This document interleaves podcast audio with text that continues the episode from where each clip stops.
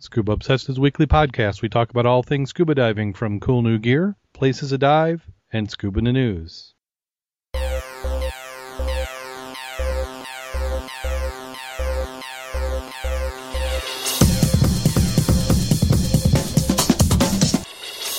Scuba Obsessed episode 125 is recorded live August 9th, 2012.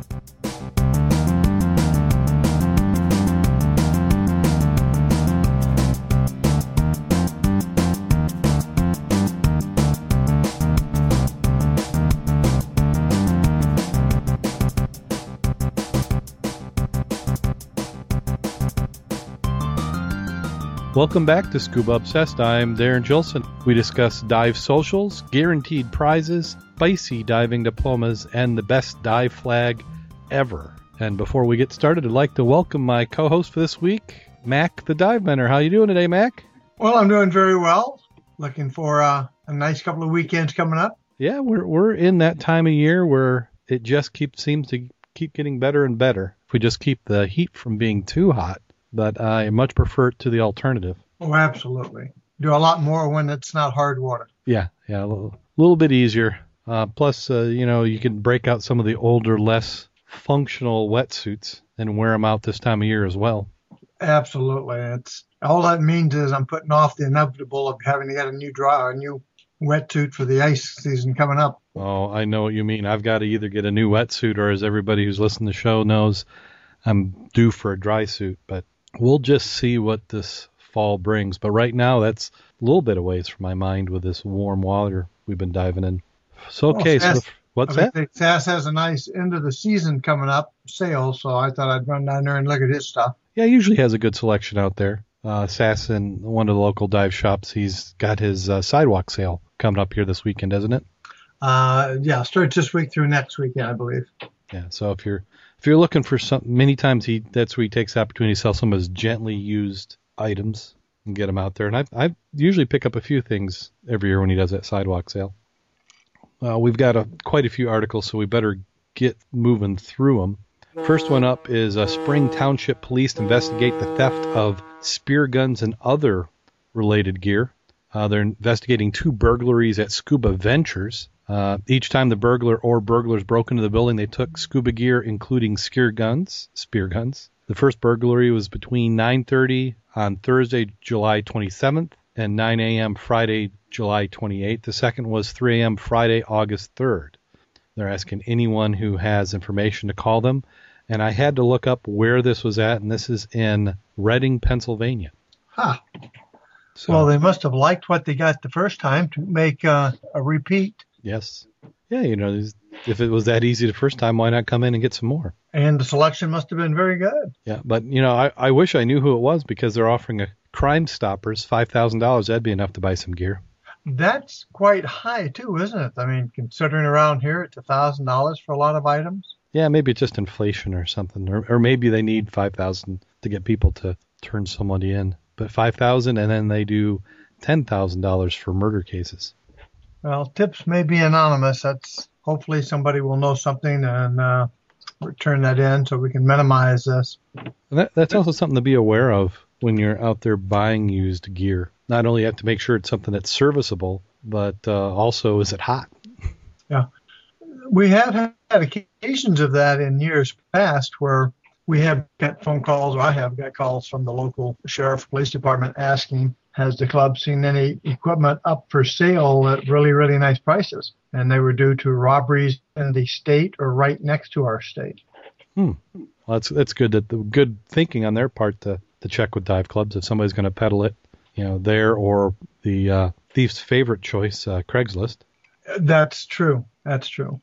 If you've got it serialized, your chance of getting something back is a lot better than if you don't. Yeah. And that is nice about putting it in. You know, if you're a local diver and there's a club and a bunch of stuff suddenly comes up that looks like it's brand new. But most of us, it, it's hard sometimes. Like, did I just get a real good deal or did somebody else get a real bad deal? Yeah. Well, the other thing on that is I wonder if any of the dive manufacturers are keeping a database. I know that when you do warranty registration, they'll record those numbers and say who it's to. But uh, when somebody comes in for maintenance and a dive shop's checking on it, I wonder if there's any checking that shows whether something's stolen or not. I would I would say not, just from what I've gathered in the industry and talking to people who own dive shops at this time. I know a lot of sports, and I, I got to kick back to skydiving, for example. They have a going list that anytime something gets stolen, they put it in their magazine, and they have a back, meaning issue you can look up.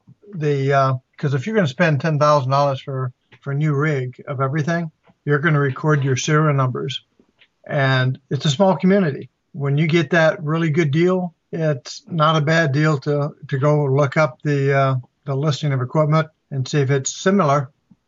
I mean, yeah, because your buddy. Yeah, the warning sign should be because we, we've seen that on Craigslist. The 22 uh, year old aluminum 80 that's going for 175 dollars because that's what they think it's worth.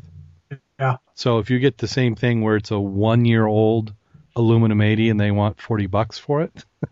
and you can usually tell from the, the way the ad is listed and many times you go talk to the person or get you know email back and forth and they have not a clue what the gear is for. Because generally you'll hear a lot of it like, my uh, uncle just died, gave us all the gear. We don't know what it's worth. Somebody tell me what they'd want to pay. Yeah. Now, that can happen that way, but by the same token, you might want to be aware as do you really want to support somebody else's habit, if that's what it is. Yeah. Well, speaking of habits, the next one up is we have, uh, you know, we all know that drug smugglers are always finding interesting ways to smuggle drugs, and some of them have included clams, shoes, and soccer balls. And now you can add scuba diving diplomas to the list. According to Homeland Security and U.S. Immigrations and Customs Enforcement, a group of six people used their own privately owned parcel delivery companies to smuggle narcotics into the country from Ecuador. The group were arrested this morning after a six month wiretap investigation that led in just three months to the interception of five packages containing more than 11 pounds of narcotics from a warehouse at JFK Airport. Uh, in total, approximately four kilograms of cocaine, nine pounds, and one kilogram of heroin were seized. Most of the cocaine was found stuffed inside uh, empadana packets at the bottom of homemade sugar and oatmeal cookies inside uh, chocolate candy packaging. The feds also found more than three pounds of liquid cocaine soaked into a sack of scuba diving diplomas. So what's what's that mean, Mac? Does that mean that we need to to lick the corners of our our dive diplomas to see if they're authentic or not? Well, I don't know. I mean, do we have to handle that kind of stuff with gloves on now? you know, so you don't inadvertently get absorbed some of that stuff. Yeah. Now, now, do you feel cheated if you didn't have liquid cocaine on your dive diploma? No, I think I'd feel relieved But I'm curious of all the time they spent on this and not to knock 11 pounds of narcotics, but after six months or a year, you know, I look at some of the stuff coming over the border in tons. Yeah, it does seem like uh, for all the work they did, they sure didn't get that big of a haul.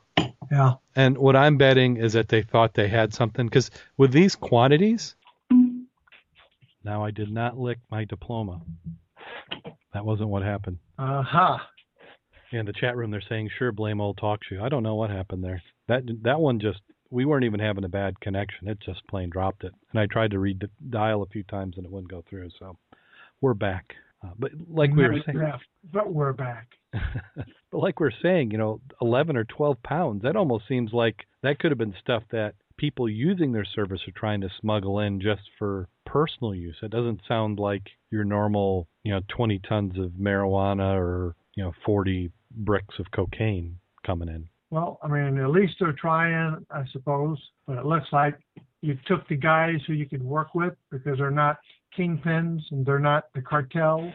And so you wanted to hit them because you could do them better than you could some guy doing the tons of the stuff. Yeah. That's a hard job. Yeah, it, it's got to be a thankless job at some point. Uh, legalize it and tax it. Oh, and I, I forgot to throw them in the chat room. See what happens when Jim's not here. Somebody in the chat or not in the chat? No, Jim usually reminds me to paste stuff into the chat room. Ah. Uh, and I was just sleeping at the wheel. So this one, uh, we we have a few articles which are kind of talk about celebrities in the news, and this shows you how much out of it I am. It says uh, the Wanted, which are singers Max George, Tom Parker, Jay McGuiness, and Siva. Oh, I'm not going to try his name and they're swimming with the sharks in Australia. Uh, the singers were slipped into scuba gear and swam with the ocean predators during a recent trip to uh, the Sydney's Manly Sea Life Sanctuary. Uh, they tweeted prior to the dive that they were so hyped. Uh, best thing I've ever done. My love for shark has just doubled. Uh, one of them joked uh, the sharks have toothy grins, they don't bite, and they were saying because he was a vegetarian. I don't think they really care one way or the other because they're not vegetarians. Mm. But uh, I have no idea who these guys are. Well, looking at their faces, they're younger than my kids, so I'm quite sure I don't relate exactly. Uh, they're they're probably older than my kids, but not by much. Not quite the same as swimming with them out there in the middle of the ocean, but uh, still more than a, a lot of opportunities that we don't have. Well, plus the great thing about this is to get some. Uh, whenever celebrities get out there and do some scuba diving, more people add it to their bucket list. Yeah. And then uh, next one is we have cancer survivors and sharks need your vote. It must be some sort of competition. If there's one thing uh, gamers uh, garners our undivided attention and generates public frenzy this time of year, it's sharks. Uh, recent sightings around the country, uh, more, more, more. And then they're talking about Discovery Shark Week, which is coming up here, probably going to overlap with the Olympics. It's a 25th anniversary uh, this August. It's going to start with the uh, classic movie Jaws. Uh, let's see, they're talking about uh, Brandon Betha, a San Diego local, finds himself in the middle of excitement as one of the only 15 finalists in the Power to Change contest. He has the opportunity to secure a grand prize of $30,000. Dollars his video entry, Beauty Below the Surface, shares his story of finding his calling in a shark cage after losing his mother to cancer and taking up a dream trip to Australia on her behalf. If selected to winner, Brandon plans to finally launch well, to fully launch a nonprofit to specialize in shark dives and marine encounters for cancer survivors. As he puts it, I want to help people dream in color, mostly blue. Uh, in the in interest, if interested in the offering support, the public can watch his and other finalist videos, uh, and we'll have a link in the show notes. Uh, he says he would like to promote both cancer awareness and shark conservation. The impact lives above and below the sea level. And then another organization that's doing similar things was recently in the news, and that's uh, Diveheart. I think it, oh, the chat room's jumping. I can't keep up. So a group called Dive Point is giving uh, people with disabilities kayak rides. Uh, Maria, let's see here. Frahaman? Yeah, Frahaman of Marshfield. She suffers from Fragile X syndrome, a genetic condition similar to autism, which is more common in boys than girls. That didn't stop her from joining about 20 other people with disabilities Thursday at Mead Park in Stevens Point. Volunteers at the park gave kayak rides on the Wisconsin River to people with disabilities. The sun peeking through late morning provide a perfect backup to, uh, backdrop to the day. Uh, Midstate has partnered with Dive Point Scuba Adventure Center in eight years to put on the events. Volunteers from the Stevens Point Senior High Girls Swim Team, as well as caregivers from the Midstate, helped launch kayaks from the beach and paddle their charges across the river. So uh, they said it was awesome. I enjoyed it. Being outside is nice weather, and and being with other people with social needs. I think that last line in their item makes a lot of sense. I like to help all people who might not be able to do something like this themselves, and it puts a smile on your face to see someone who doesn't have the ability to kayak get out there and do it because you're helping them out. It sure does. Along that same lines, uh, they're actually doing a Young Eagles program this weekend over in Benton Harbor at the airport. What's that one about? Uh, well, Young Eagles is a an item that the general aviation industry tries to do to get youth interested in avionics or in flying. Uh, if you don't have the chance, you really never know what you're missing. You may see it, but if you can give them a taste of it, sometime the taste can get addictive and they'll actually follow through and do more. So it's one of those you're trying to perpetuate for the for the general aviation and, specific, but at least you're giving everybody an introduction into what flight is about, and that's just not limited to people who have tons of money. So they're going to be doing that Saturday and Sunday, and it's not just flying. There's other activities that are going to be available for people, but two specific ones are they get to take a, a real ride in a real airplane, and it's it's combination with not just a ride but a learning experience because you help do the pre-flight, you help do the checklist, so you're part of the flight team, not just a hop in for a ride. Yeah, get them a little bit involved, see what some of the things are behind the scenes and how some of that works. I'm sorry, say again. I said it lets them see some of the things behind the scenes and how it works. Yeah, You know, they're, yeah. they're just not passive. They get actually have a little bit of activity to do with it. Yeah. A lot of the local EAA chapters, experimental aircraft associations, uh, quite often they'll have at least one day a year where they'll do uh, young eagle programs. I know the one out there in Laporte and the one in Michigan City is very active, and they're always out there trying to get youth involved in aviation. Now, what for those? What's the eventual activity they'd be? Was that is that pilots? Is that just something in the related aircraft fields? Right. It's just everybody doesn't necessarily want to be a pilot, but they like to be around the atmosphere of pilots and airplanes. And even if you don't fly or like to fly, I shouldn't say not like to fly, but if you get a chance to, to fly, I, me, I like different aircraft. If I get to fly in something unique and different, hey, I'm all for that. And as a kid, being able to say you went fly, you went flying uh, is quite, you know, something. It's a morale booster too. You know, I can do this. It's what you try to get them into. It's not something nebulous. That, no, I can't do. It's too hard. To make it so it's really realizable for a lot of people that they didn't think they had the opportunity or even the uh, the interest. They find out it's not impossible to do. It's an excellent program, and they probably other industries could take advantage of that as well. Well, another thing that people are taking advantage of is uh, at the end of July, two dozen volunteer snorkelers and scuba divers uh, spent a Saturday plucking aquatic mussels from the shallows of Clear Lake and Allen's Mill. The Clearwater Lake Association organized Industry's first annual Chinese Mystery Snail Roundup.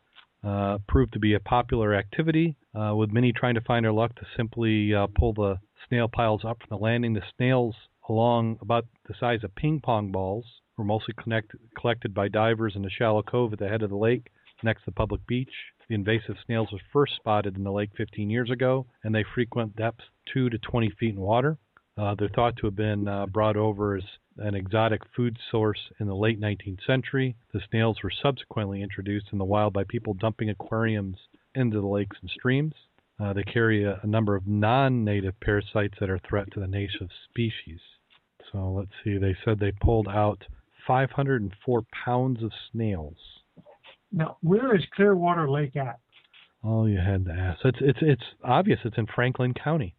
And that is, Oh, let's see. I would suppose it's got to be down south. And I used, I went to high school down there once for a while. Butler Bulldogs. That was in Georgia. So I'm just wondering if this is Georgia or down there in the south because looking at the uh, the snails, that doesn't seem like a summer only item. And looking at that one picture, you know, that's a nice looking area. Obviously, it's summer. Actually, uh, I think you're a little off. It says, um, let me see here. Uh, they're on 121 Smiling Ghost Lane, Farmington, Maine. Maine. Is that brackish water? Is that salt water or uh, is it fresh? I'm going to guess it's fresh. You know, they're saying Clearwater Lake, but you know, it's possible. That I mean, did you look at the other pictures? That's outstanding. But if you're going to do it in Maine, this is the time of year to do it. And if it's only that many people and they got that many pounds, Yeah. I'm I'm curious about the aspect. I think I looked at some of the comments, and those were supposed to be uh, edible type snails. If that's true, you would think that'd be a heck of a market. They could freeze them, I guess. What, what, why were they collecting them? I mean, I know they're invasive, but I mean, you see how many they got in such a short amount of time. Yeah, And from having an aquarium, once you get a snail in an aquarium, about the only thing you can do is sterilize the heck out of it. But and one thing that we, you know, I've got family from Maine. That's where my mom's from. I got uncles and stuff up there. But even in Maine, they have people who uh, go for hard causes. So not only the snails, I see somebody in a Cubs shirt in the back. Well, I was looking at their comment. The hardy snails are good at attaching themselves to boat hulls, bait buckets, and multiply rapidly. Competing with snail, native snails for food, uh, they can clog screens and pipes, and non-native parasites as a threat to other industries. So it'd be interesting to know a little more about them. And if you can feed them to barnyard animals, I think somebody was using them for food. I mean, you could make that into some kind of commercial industry. It seems like. Yeah, uh, Dave in the chat room uh, pasted a link that I just gave you on Skype on the Chinese mystery snail. Ooh, it's a recipe. so the, the uh, let's see what they call this recipe is a mystery snail chevis. Makes a great appetizer. And an uh, invasive species conservation a conservation starter, four ounces of imitation crab meat, 25 mystery snails fully cooked, one tomato, a quarter red onion, half bunch of cilantro, two red peppers, a lime, tablespoon of olive oil, tablespoon of red wine vinegar, salt and pepper. Huh. Now, not being a regular snail eater, I mean, how do you how do you just boil them? Toss the crab meat and snails in a bowl. You know, it doesn't doesn't really say how you you cook them. I mean, I, do they come out? Well, I've had escargot, and generally what that has been is once I evacuate the snail from the shell, they definitely clean them and they do cook them, but quite often they're diced up and mixed with other material. It's not just straight snail. You've got a lot of butter, you've got a lot of seasoning. Well, everything goes better with butter. but still, 500 pounds, if that's edible stuff, it's like, I can't believe that's not a market for something. You would think so, but I mean, this is from the place that's got lobster. uh, now, did you see that photo down a little bit farther where uh, Maya Smith nine hosted a, hoist a bag of Chinese snails she pulled up? Uh, she won her age division with 60 pounds, a nine-year-old. Yeah. So that is a lot. Uh, the negative part, of course, is if you couldn't get rid of them, you had to bury them, and that'd Oh. take a pretty good sized hole. Yeah, well, they probably make good fertilizer. Yeah, I was looking at some of the comments going through it, and really doesn't tell me too much about other uses for those snails. Well, They make a it's one nice of those crunching items. sound. Kick it up on the net later. We could find out if they're good to eat and if it is viable. And then another one with the Olympics being in the news. Uh, we have uh, here's your medal. Try not to lose it. And this article goes on and on about uh, what different people have done with their medals and what have happened. Uh, uh, one individual from Brazil damaged his medal when he dropped it in the shower. So uh, he's getting a replacement from London officials. Uh, they've had some who they they said really haven't been taking as much care as they would like. Um, you know, many people are wearing their medals with them. And then there's one spot, uh, well, you know, one one gentleman in a previous Olympics left his uh, medal in a taxi cab and was able to get it back. Uh, let's see. Oh no, I can't find it. I think if I had won a gold medal, I'd be very uh, controlling about where it was and who it was with. And also, I just wonder what the actual value of that is. Actually, I did read an article earlier in the week, and uh, not as much as you would think. Well, it's what, 92.5% silver, six Yeah. grams of gold. So It was I don't know like how much it weighs. Yeah, it was like the they were saying like 600 for the the top. Oh, they even have it here in the article. Uh, at current current metal prices, the the gold medal was 706 dollars. I think the silver was 300 and some, and then the bronze was just a little bit below that. Oh, But one of them, uh, oh, this is an Italian rower. Uh, he leaped into the water. He leapt into the water in joy after being awarded his gold medal in the 1988 Seoul Games. But the medal slipped out of his hands when his teammate uh, landed on him. and uh, thank, thankfully, uh, scuba divers uh, took two days and they were able to finally recover the missing medal. So see, there's a scuba tie-in there somewhere. Scuba needs to be an Olympic sport, I think. like the one guy said here, I have never lost a gold medal. And I I could probably join that group. I have never lost a gold medal. Yeah, m- me neither. Uh, Dave in the chat room is saying that uh, maps uh, shows that Lake Erie and Michigan have uh, the snail. Huh. I know that we do not have the accumulation such that I could go out there and make a several hundred pound bag collection. In I'm trying. like- I don't think I've ever seen a snail in Lake Michigan. I don't think I have either. I've seen some inland lakes, but not a lot. Because I believe they have they want to eat uh, like rotting vegetation or something. So you've got to have you know a good source of food, which you know Lake Michigan isn't going to have a lot. Yeah, I've not really noticed a lot of snails, if any, around the rocks, and that's where they would be if they're going to be. I, not at all. hmm I've noticed them in the river, clams, but again, we're not seeing the the great variety that we used to at all. Yeah. So I don't know if that's a sign things are good or bad. I would say bad. Now we, we go from gold medals to winning other awards. So as hard as winning a gold would be, this next contest would be pretty simple. At least it would have been this year. Uh, this one is out. It's a um, let's see, was that Louisiana? Uh, Tarpon's highlight annual Terrebonne Sportsman League Rodeo. That's a mouthful. Uh, they said fishing was slow, but tarpons were big on the first day of the 62nd annual uh, league rodeo. Uh, uh, one came in at 119 pound 8 ounce. Um, another one had 194 pounds. And they go on. They get some standings of the division. Now there was one division that there were no entries recorded in, and that was the scuba division. And they said that is not unusual. Organizers say weather played a large part and explained the slow start, especially offshore.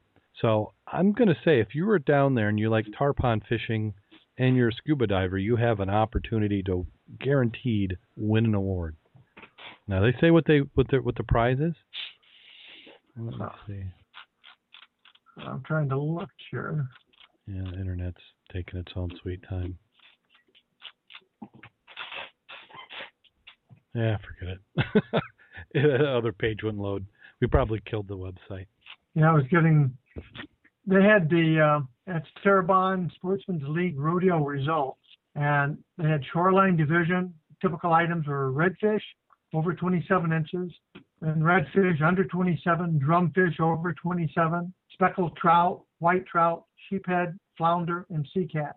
Fly fishing was redfish and speckled trout. Freshwater was bass, perch, and freshwater catfish. All sound tasty. Now, most of those you cannot shoot with a spear. At least up here you can't because they're not trash fish. Oh, is that the requirement up here? So it has to be a trash fish? Oh yeah, there's only certain varieties of fish that you can either bow hunt or underwater spear. Now, with a fishing license, uh, couldn't you use a regular pole but underwater? Yes, you can.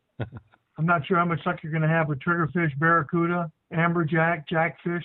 There's some big freaking fish out there what they're looking for. Yeah.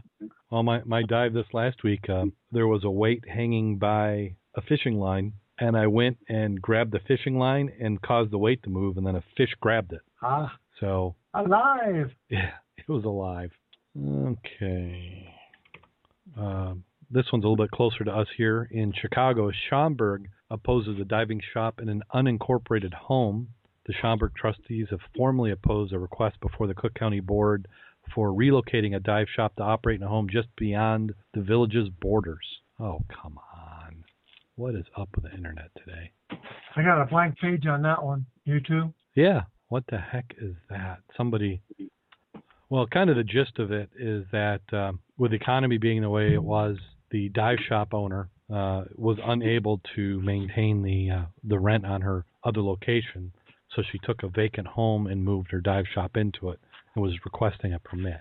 And even though she's been running the business out of there, you know, she was going through the process of getting it officially approved, which we all know when you ask for something to be officially approved, unless you know politicians are going to see it to their advantage, you're not going to get it. Well, that's like they say though. Do you want people in your neighborhood having businesses out of their homes? No, no, I don't think so. If you're in a residential area and it's not zoned it, um, you know, they they don't need to be there. I mean, because like in Hartford, for example, was not unusual for people to have one or two chair business in their basement of doing hair, you know, beauty shop type stuff. You know, there, there's a lot of it depends on traffic and and what the nature of it is. Because you can do, you know, it depends on who you ask. But you can do, like, say you have an internet business, you can run that out of your home. You know, some uh, zoning boards are going to say it's illegal, even having a business name that mails to uh, a location. But a lot of it comes down to just uh, are you bringing in additional traffic, and then what are the activities related to the business. So, hair would be one. You know, if it was all day, you know, two cars constantly all day long, I would say that'd be a no. But if it's somebody who's you know on the weekends has three or four people come over and get their hair done, you know, I wouldn't have a problem with that. I sent you a little item, uh, additional information on that. Did you see it? Oh, let's see, probably went into a different chat link. Okay. Yeah. Give a little more background on it. She was the owner of Sea Lions Dive Center. And she's talking about some of the activities of neighbors. They don't like it. They actually dump garbage on her lawn. Because when I uh, when I read it before the show, I saw that and I'm thinking, uh, I mean that's that's a little rude. I mean even if you don't like it. Yeah, she was looking for a special use permit so she could use her house between September and October. Yeah. So what she would what that would to me would indicate she's getting a higher rent location when she's got the business for it, and then in the off season, you know, when she's just doing some classes and stuff, she's using her house. Yeah. In fact, that right there, is the same article, Oh, okay. almost word for word. So I don't know why it wasn't in the other one. Did you find the article right under which it's scuba gear found in search for diver? Oh, this this one's from July 9th. Let me pa- I'll paste this in the chat room so they can keep up with us. Uh, police uh, police search and rescue divers have located scuba diving equipment near a wreck where a 42-year-old Preston woman went missing on Saturday. Uh, she was diving with a charter group the wreck of the SS Coogee in an area known as the ship's graveyard. Is that the one you're talking about? Yeah. I'm not familiar with that wreck. They just said they discovered a buoyancy vest, a regulator, and a camera in the area. I would think if they found the buoyancy vest, they would probably find a tank. Yeah, if there's no tank there, well, they found the buoyancy vest, a regulator camera, but they didn't say the tank and regulator. Oh, the regulator, a regulator. Yeah, regulator. So there got to be a tank there, buddy. Yeah, maybe they just omitted it because I would think that I mean the regulator should be connected to the vest and the Well, well, if the she had tank a should be connected on, to the regulator and the the BCD. yeah, and if she had a wetsuit on, she took that BC off, she should float. That's very perplexing. it came apart and they were what eight meters below the surface, Uh huh. Why wouldn't you pop right up to the surface? Yeah. I mean, if you dump your weight belt, you're coming up. If you dump the whole darn thing, you should be coming up. Yeah. That's where her weights would have been too. Uh, it's kind of odd. Those those are the ones that I usually don't cover in the show until something comes back on them because they're just you never know. Yeah. We won't cover the other ones. I don't know if you scroll down, but there's other stuff that are quite interesting to look at. Yeah. Yeah. This this is a website that's uh, pr- essentially just reposting uh, scuba articles. Oh, is it? Yeah. So it's a usually usually how these websites work is they uh, run some software that goes and scrubs the internet, and then what they're doing that is just to, to display ads. Uh, like our government does, looking for particular words in your email, huh? Oh, exactly. Yeah. Oh, okay. Yeah. So that's that's what that website is. But in this case, it uh, was able to get us to the article. But you know, they're saying that because of the economy is is uh, why she was trying to take those measures. Um, one thing is it just it makes you know if you're in a business, business always changes. So you need to come up with ways to grow that business back. Uh, we'll we'll have a story here at the end of the news uh, where we we had a letter somebody wrote in asking us for some advice, and there's something related to that. But uh, here's an example of a dive shop that's just not letting the uh, business climate change. They're actually doing something to, something um, to generate business. Phoenix uh, Dive Socials have been announced for August. So if you're in the Phoenix area, um, there, there's a Phoenix-based Academy of Scuba with dive shops in Metro Center and Paradise Valley. And what they do is they put out a calendar of scuba meet and greets and diver socials for August.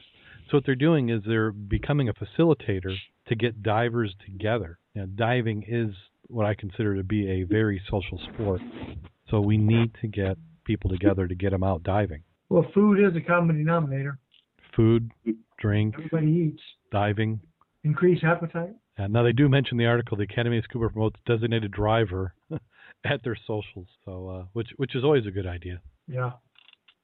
And then the Ultimate Diver Challenge happens. Unless last you week. lose the draw and you're the designated driver.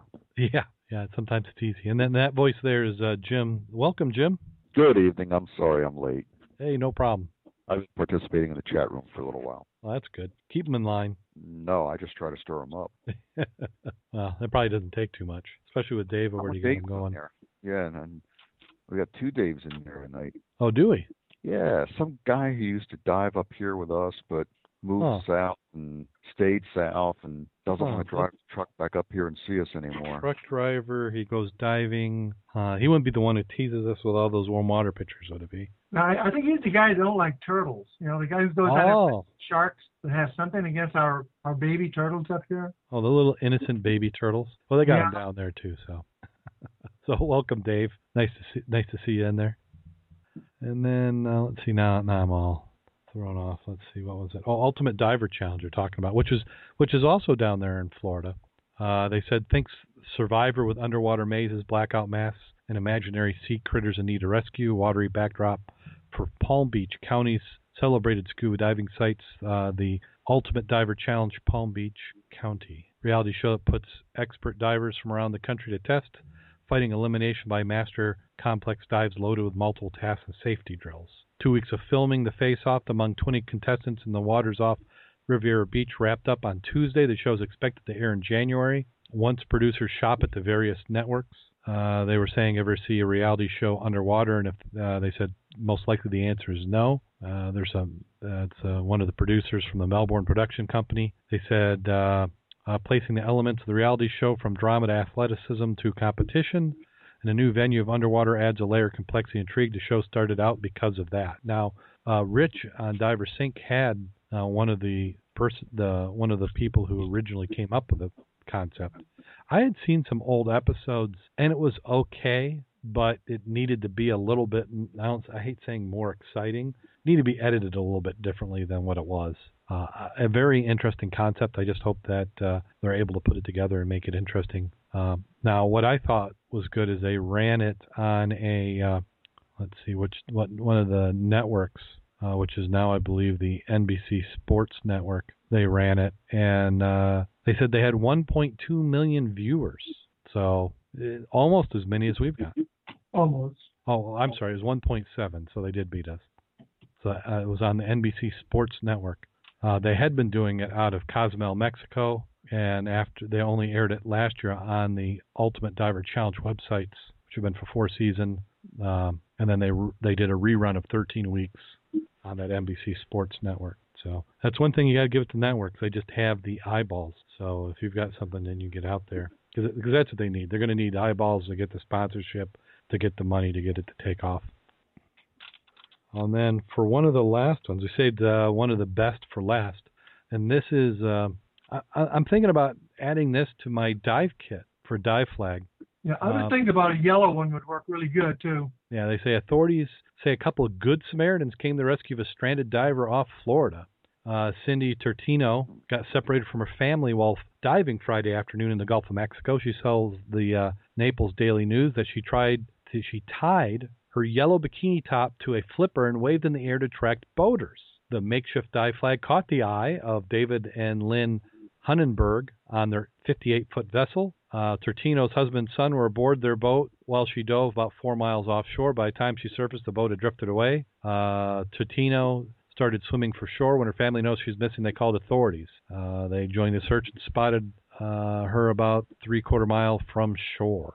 So yeah, so I, I think what we need to do is get the safety sausage, and I'm going to tie a yellow bikini to the top. I think that would be outstanding. I, was, I think it would improve survivability tremendously. When I was sailing, we used to fly them from the top of the mast. Of course, the crew that I sailed with was three very attractive, well endowed young ladies.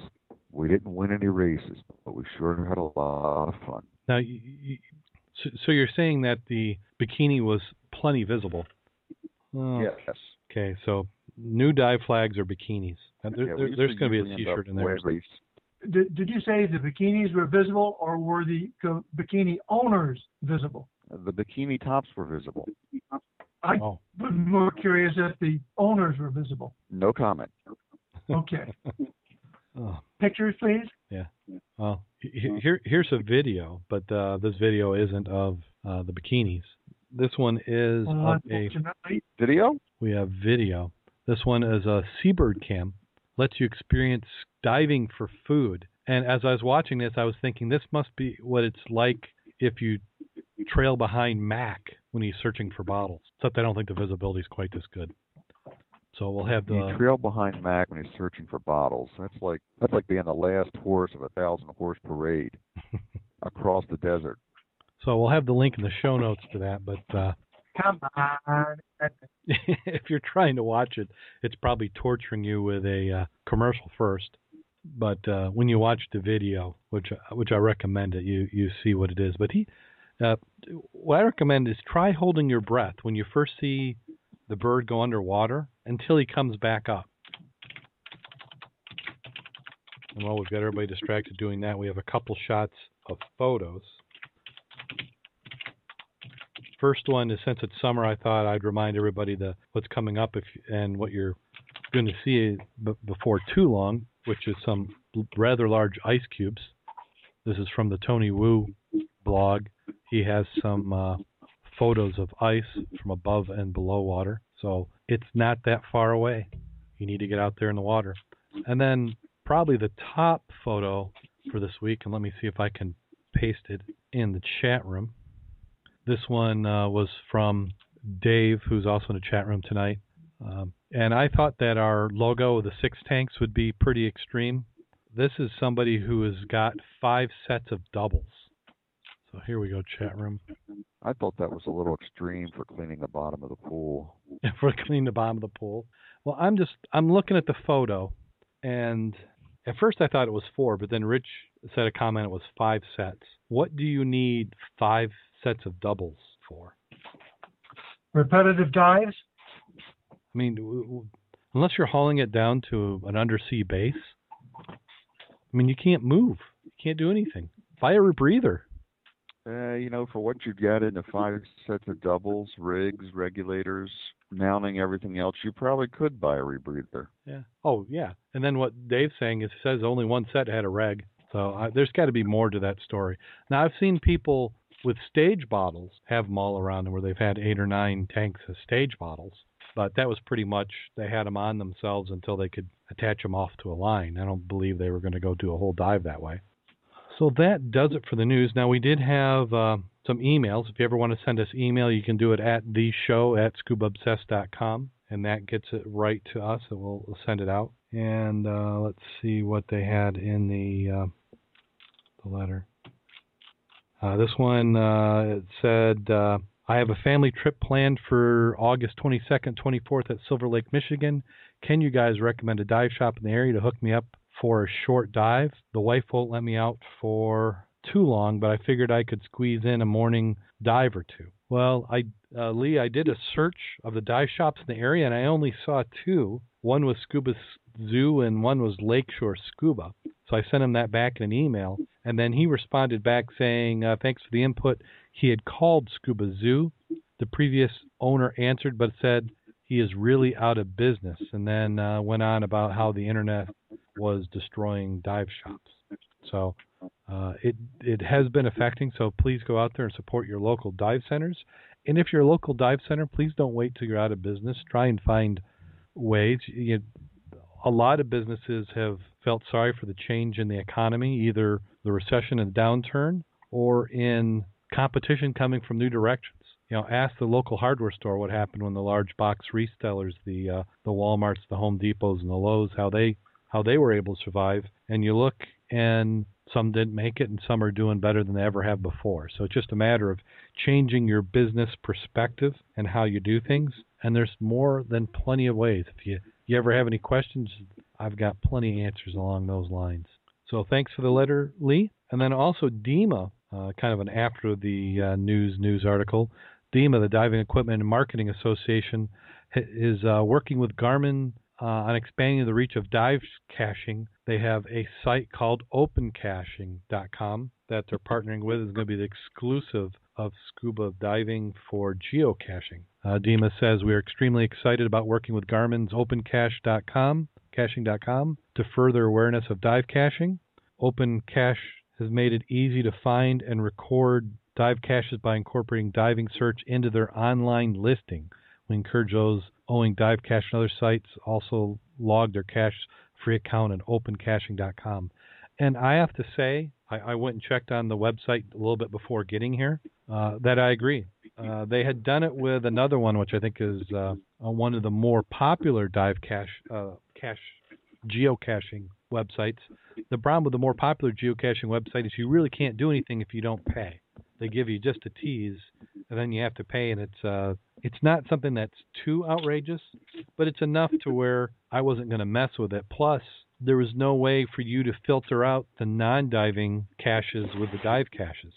So hopefully DEMA works with them. They come up with this dive tag, which it's not there currently, but hopefully it will be there soon, and that they they go and get it working. And it's free. There's also apps for the i the iPhone, iOS applications, and for Android, which also appear to be free. At least when I looked at them earlier today. So hopefully that that goes well. So we'll keep an eye on that. Have you guys seen anybody doing any dive caching? I have not. Only on commercials. Yeah, it's only the commercials seem to have anything going on. I'd love to. If somebody's got one near any of the spots, this could be another excuse. Okay. Well, now we're to the time of the show we talk about last week's dives. Uh, did either of you get a dive in? Well, I got some bridge time in uh, called the Benton Harbor Park. I think it's River Park. It's not Riverview, but the other one. Yeah. Across the bridge going down to the mall, you'll notice if you look to the right, you got sandbars where you've never seen sandbars before. Yep, yep. So I went back down to that bikini area and went diving and did the bridge. Nowhere, even at the ass end of the bridge abutments, did it get deeper than seven feet. Now, where was this? Depth was five feet in that whole area. Huh. Mm. Five feet. Um, and if you do go out there, go a little heavy or take your creeper with you. It's deceptive of how fast that is. Yeah, because you've got it all shallow and wide, so you got a lot of water moving there. Yeah. If you're in the sand and you got your, your S tool or your grabber tool, you'll just, it'll drag it in line with you. That's how much current there is. Yet, if you're up near the bridge areas and you grab onto the, the rocks and stuff, it's very easy. Don't take your dive float, meaning the inner tube, because that's mm-hmm. so much of a drag, you can't believe it. Wow. Take the cheapies, you know, just a buoy flag. Now, now is this the bridge by the hospital? Nope, nope, nope. If you're leaving at like exit 23 Mhm. uh, by Hero Palladium, yeah, The one on Interstate 94. Go to. That'll be the first bridge you pass over, left and right. Down to the bottom is uh, a launch point, Okay. and if you go there, then make, work your way out to the bridge. Okay. I think I know the one you're talking about. Yeah. The, the one there by Riverview Park, then? No, Riverview is a different one. So it is by the river, and it's up from Riverview Park. okay. This is the I-94 bridge, right, Mac? Yeah, right. Okay. No. That's one thing. I think there was a competition to see how many times we could put a bridge across the St. Joe River.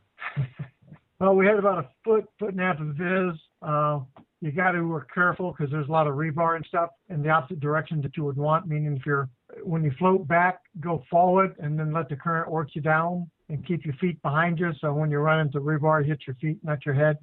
Now, you, you said you saw some rebar? Oh yeah, there's always rebar down there and pieces of concrete sticking out. Mm-hmm. So you just want to be careful when you're down there. Yeah. That, and that's always good Not- advice in the river. It seems like to they just the like to throw concrete and rebar in.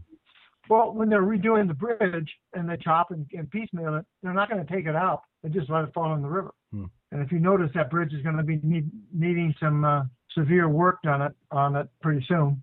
Yeah, they've got some places on there marked already that they're getting ready to work on. Some uh, Yeah. holes that were circled in the. But in my small little search group, I did not find any safes, guns, ammunition, cash registers, and that's what I was looking for. It actually was very, very clean, which really surprised me. Any golf balls? You have to find a golf ball. Actually, I did not find the golf ball. It's it's amazing how you can find the little brown beer bottles everywhere, collectively speaking. But not two feet away, I got a nice crown top, clear, but an older crown top, and then not two two three feet from it, I find a glob top. Almost looks like the same bottle, except the necking and the and the top were different. Wait, wait. You found a glob top on this bridge? Yeah, which really surprised me. Like I said, a couple of feet from my older fashioned clear crown top. Now you just said that that, that there was no spot where it was deeper than six feet. Yeah, Now, when you said that, I was thinking you were going to come come back and say that there was nothing worth finding. You know, that it was all fresh silt or something. Well, no silt. Uh, actually, all sand except where the uh, big pieces of concrete and and big rocks were that they had obviously put around the base. Huh. Uh, you did have to watch for boat traffic, believe it or not. And since you're you're diving in very shallow, that boat motor is a lot closer to you than normal. And it's still amazing how many people have not a clue what that dive flag is. yeah, six feet, you're that, motor is not far away from you at all. No, no. Well, I got a couple of dives in over the weekend also. Well, where'd you where'd you get some dives in? We went out of Saugatuck, a little bit up the coast, and went out and dove a wreck called the Fireboat, which was interesting. If you'd ever dove it before, uh, it was like a party barge, a double deck party barge, Mm-hmm.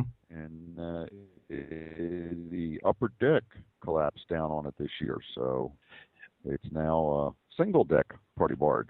Well, I was just on it last year, and it was a double deck, and it looked to be fairly stable. So, any idea what happened well, to it? Did the.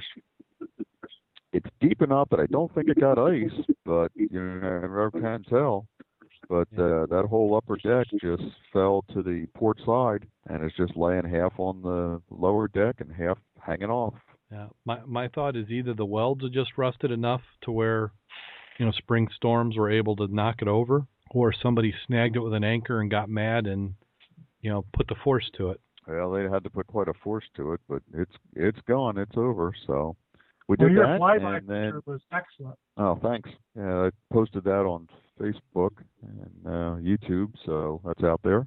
Yeah. And then the uh, other place we went is uh, we weren't sure what it was called. The locals call it uh, Chuck's Reef, and it's in about 40 feet of water. And then all of a sudden, it comes up there. It's like running into a 10 foot high cliff. Just some huge boulders that are flat, uh, like a cliff on one side, uh, and then rounded off and just big boulders on the backside. It's interesting the way they kind of fit together because there's a huge crevice between them that you can swim down in and do a bit of a swim through. It's a neat place, so I'd like to go back there and explore some more around that. That was in 30, about 40 feet, and then we found another spot uh, a little further south of that that we were running at about 50 feet of water. All of a sudden, it came up to 30 feet for a couple of hundred yards, and then dropped back down to 50 feet again. So there's another another little ridge there that would be interesting to take a look at. So uh, that was the weekend. Um, went launched from downtown Saugatuck. Uh, not a very wide ramp, but it sure does get deep quickly. So there's no problem launching from that ramp. For you know, I had no problem at all with my uh, 24 foot boat. So Now, is that the one by the old Keewatin? good little run up the river. And no, this was right in downtown Saugatuck, not out by the Kawat. Oh, okay. That's Yeah. a little further upriver, so we were, we were able to go downriver more and launch right on out. Now, is that a public one, or did you have to? Uh, it's a public launch. You pay at the right next door on the the north side as you're backing in. Um, and then there's the only problem there is is parking. You often have to park, you know, five or six blocks away. Ah, No. okay. I know the one where you're school. talking about now. Yeah, you that, got to park up at the school yeah, that, that, unless you get lucky. yeah. Well, that that's one where as a kid, because my grandparents lived downtown, or just a little bit away from downtown, maybe a on the half a block. Uh, you, you take the boat trailer back to the house. Yeah. So, but but in the su- the tourist summer, it's uh, a rather challenge to to launch Yes. from there because of that. called the parking. Uh, like to get out there again. There's another wreck out there called the Francie that people have not been able to find for the last few years. So I don't know if it's sanded in, covered up, or not. But you know, we're pretty good at finding sanded in wrecks. At least we found one. Yeah. So we'll have to see if we can find ourselves another one out in a little deeper water. Now, it's a nice uh, area up there. Yeah, it, it's a it's a nice area. Uh, there's just not a lot that's been found. I mean, I mean, I think we've got more in the St. Joe area than what's up there around Saugatuck. But uh, now, Bob Kurt and I were planning on heading up, and we had made plans. But the weather report called for, yeah, they said that it was one to two feet building to th- three to five. So, were you, did you have much waves? No, actually, when we got out there, uh, there was about a one foot wave, one foot chop, and uh, it might have gotten up to a foot and a half or two while we were there. Um, one of the people on the boat, unfortunately, uh, got overheated and had some problems and didn't get a dive in, but ended up spending some time in the water to cool off and settle his stomach. Mm-hmm. Uh, but uh, we it laid down and uh, it wasn't the uh, weather service put the warning out about four o'clock that we headed back in and uh, the showers came through about six, but most of the bad weather was south of us. So you guys missed a, a good dive up there, but yeah, the forecast certainly did call for some nasty waves, which ended up coming in on Sunday, not Saturday. Now, did you get a chance to get uh, out on Sunday at all? No, uh, there was five and a half footers out there on Sunday, and we ended up having, I believe, two drownings and about a ten to twelve rescues in the area on Sunday. So That's no good. we stayed out of the water. Yeah, better to play it safe, and and that's kind of why we went um, and then drive up. We didn't want to go all that way and get blown out, Mhm. so we No, headed the other other direction and did Gull Lake. Don't blame me at all. So how was Gull Lake? Uh, Gull Lake was it was warm. I mean, before you got down to the thermocline, it was toasty. Now my dive computer took a poop, uh, and I didn't have any warning. I had done a dive just a couple weeks before, and the battery was all fully charged. And uh, this time, it you hit the button and it said battery and then shut right off. So I was able to open it up, and actually, it looks like at some point I had a little bit of water in there. So even though I had it serviced by my local dive center, uh, it had leaked. So I've got to do some cleaning up on it, and I'm going to get a full seal kit for it. It should be fine. You know, it's not damaged, but you could see where just a little bit of drip of water had gotten in there at Mm. some point. Uh, but uh, so I can't tell you what the temperature was. Uh, but uh, we we went out and uh, once you got, I, I didn't wear gloves, which was I probably should have because I, I was feeling brave since I hadn't worn gloves in Michigan City. But once you get through a couple thermal thermoclines, that was really chilly, even in a seven mil without gloves on. Yeah, I in my dive I did without gloves, and it was 50 degrees on the bottom, and uh, my hands were chilly. Yeah, yeah, I mean it was bearable, but you you realized you weren't wearing them. Plus, I've noticed this week I must have touched a zebra mussel or something because I've got skin peeling off, probably where I would have touched something with my hand, and I didn't feel it. But uh, just just goes to remind you you need to have some gloves.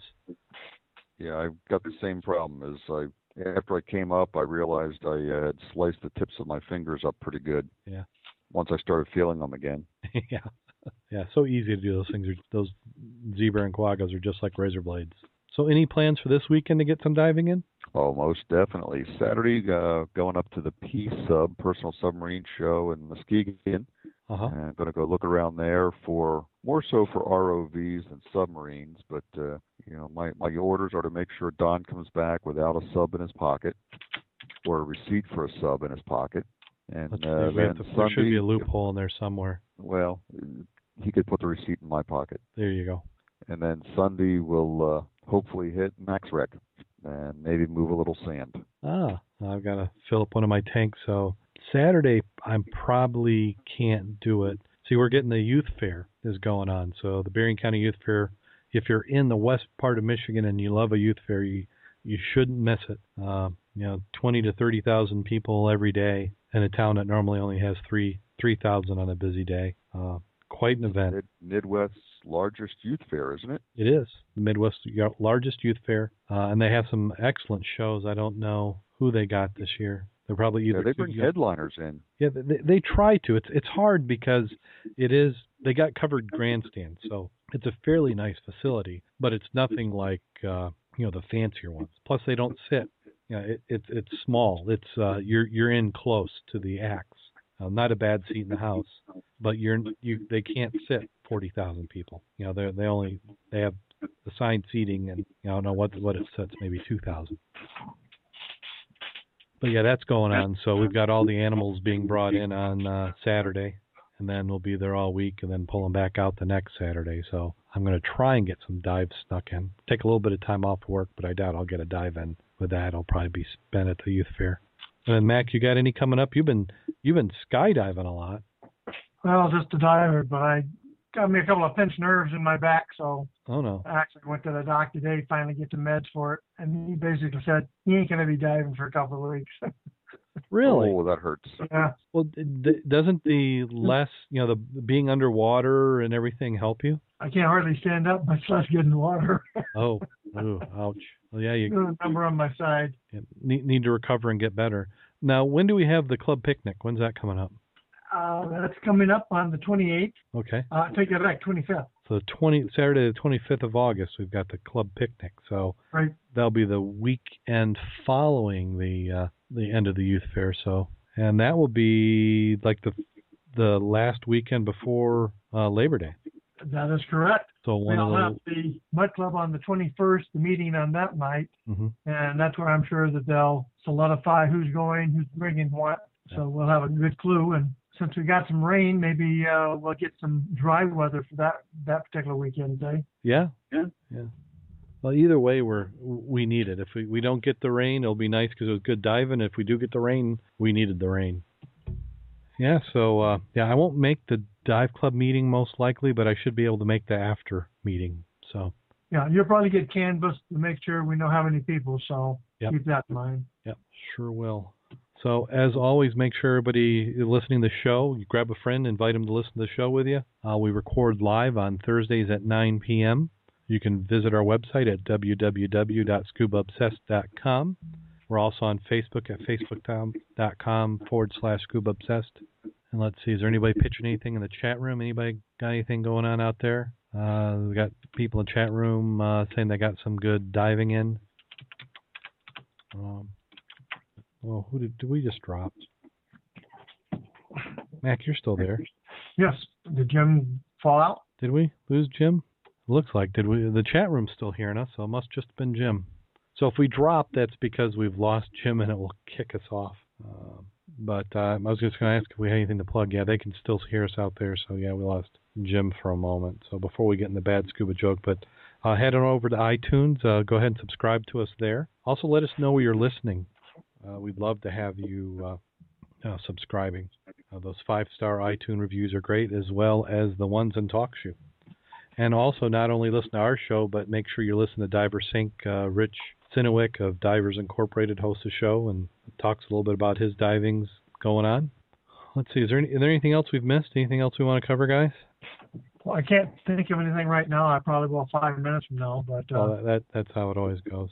No, other people. If you're not getting wet this month, I don't know when you're going to get wet, guys. So yeah. get out there and get something. Yeah, well, I want to I want to get a plug in for a save the date Saturday, September the 29th is the seventh annual Trash and Treasure Dive, benefit of the Southwest Michigan Underwater Preserve. We need to raise some money, so we've got some money to uh, buy materials to put more buoys up. And uh, so we'll we'll give you more information on it later on, but mark that date down. Uh, we'll be diving in Grand Rapids, Michigan, at Moby's Dive Shop. So Moby's Dive Shop, in what was the date? September 29th. September 29th. And that will be, uh, that should be the weekend before Dave, Rich, and I go to Cooper River. Ah. I hope you guys have fun up there, down there. I'm sure he will. You're going to take good lights this year, right? Yeah, yeah. Good lights and plenty of batteries. Yeah, I'll see if I can get my light working for you by then. Oh yeah, it's it, it, you you can't. I don't think you can have too much light and, then we learned that. I I went right down to the drugs last year. And then we have guest number ten saying, "Should I hold my breath while was it diving while ascending from 500 feet?" Sure. you can, I mean, do it once anyway. So you did it. Only only if you took a breath before you went down. That, that sounds like a scene from a science fiction horror movie. If you hold your breath from 500 feet to a surface ascent, it would be kind of messy. I think diver 10 is a or guest 10 is a ringer. A ringer. So, okay, well, I think we've delayed it long enough. I think it's time for the uh, bad scuba joke. All right. The low point of the podcast. It is. So we apologize in advance. And I did not write this one. So, and the guilty's welcome to speak up, but we won't name who it is. So here we go. A store that sells new husbands opened up in New York City where a woman may go to choose her husband. Along the instructions at the entrance is a description of how the store operates. You may visit this store only once. There are six floors, and the value of the product increases as the shopper ascends the flights. The shopper may choose any item from a particular floor, or he may choose to go up to the next floor, but you cannot go back down except to exit the building. So a woman goes to the husband store to find a husband. On the first floor, the sign reads, Floor 1, these men have jobs. She's intrigued, but continues the second floor, where the sign reads, Floor 2, these men have jobs and love kids. That's nice, she thinks, but I want more. So she continues upwards. The third floor sign reads, Floor 3, these men have jobs, love kids, and are extremely good looking. Wow, she thinks, but feels compelled to keep going. She goes to fourth floor and the sign reads, Floor 4, these men have jobs, love kids, are drop dead good looking, and help with housework. Oh, mercy me, she exclaims. I can hardly stand it. Still, she goes to fifth floor, and the sign reads, Floor 5, these men have jobs, love kids, drop dead gorgeous, help with housework, and have a strong romantic streak. She is so tempted to stay, but she goes to sixth floor, where the sign reads, Floor 6, you are a visitor 31,456,012 this floor. There are no men on this floor. This floor exists only as proof that women are impossible to please. Thank you for shopping at the husband store. Now, before you get too worked up, please note that uh, to avoid bender, uh, gender bias charges, the store's owner opened a new wives store across the street. The first floor has wives that love sex. The second floor has Wives that love sex, have money, like beer and scuba diving. The third, fourth, fifth, and sixth floor have never been visited.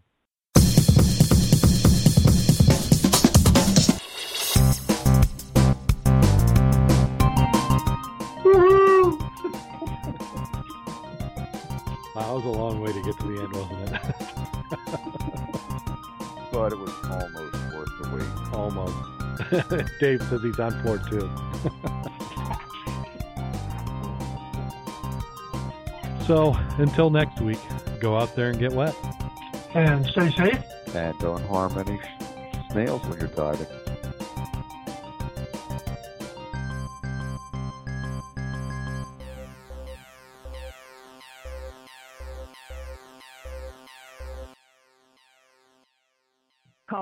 Has been completed.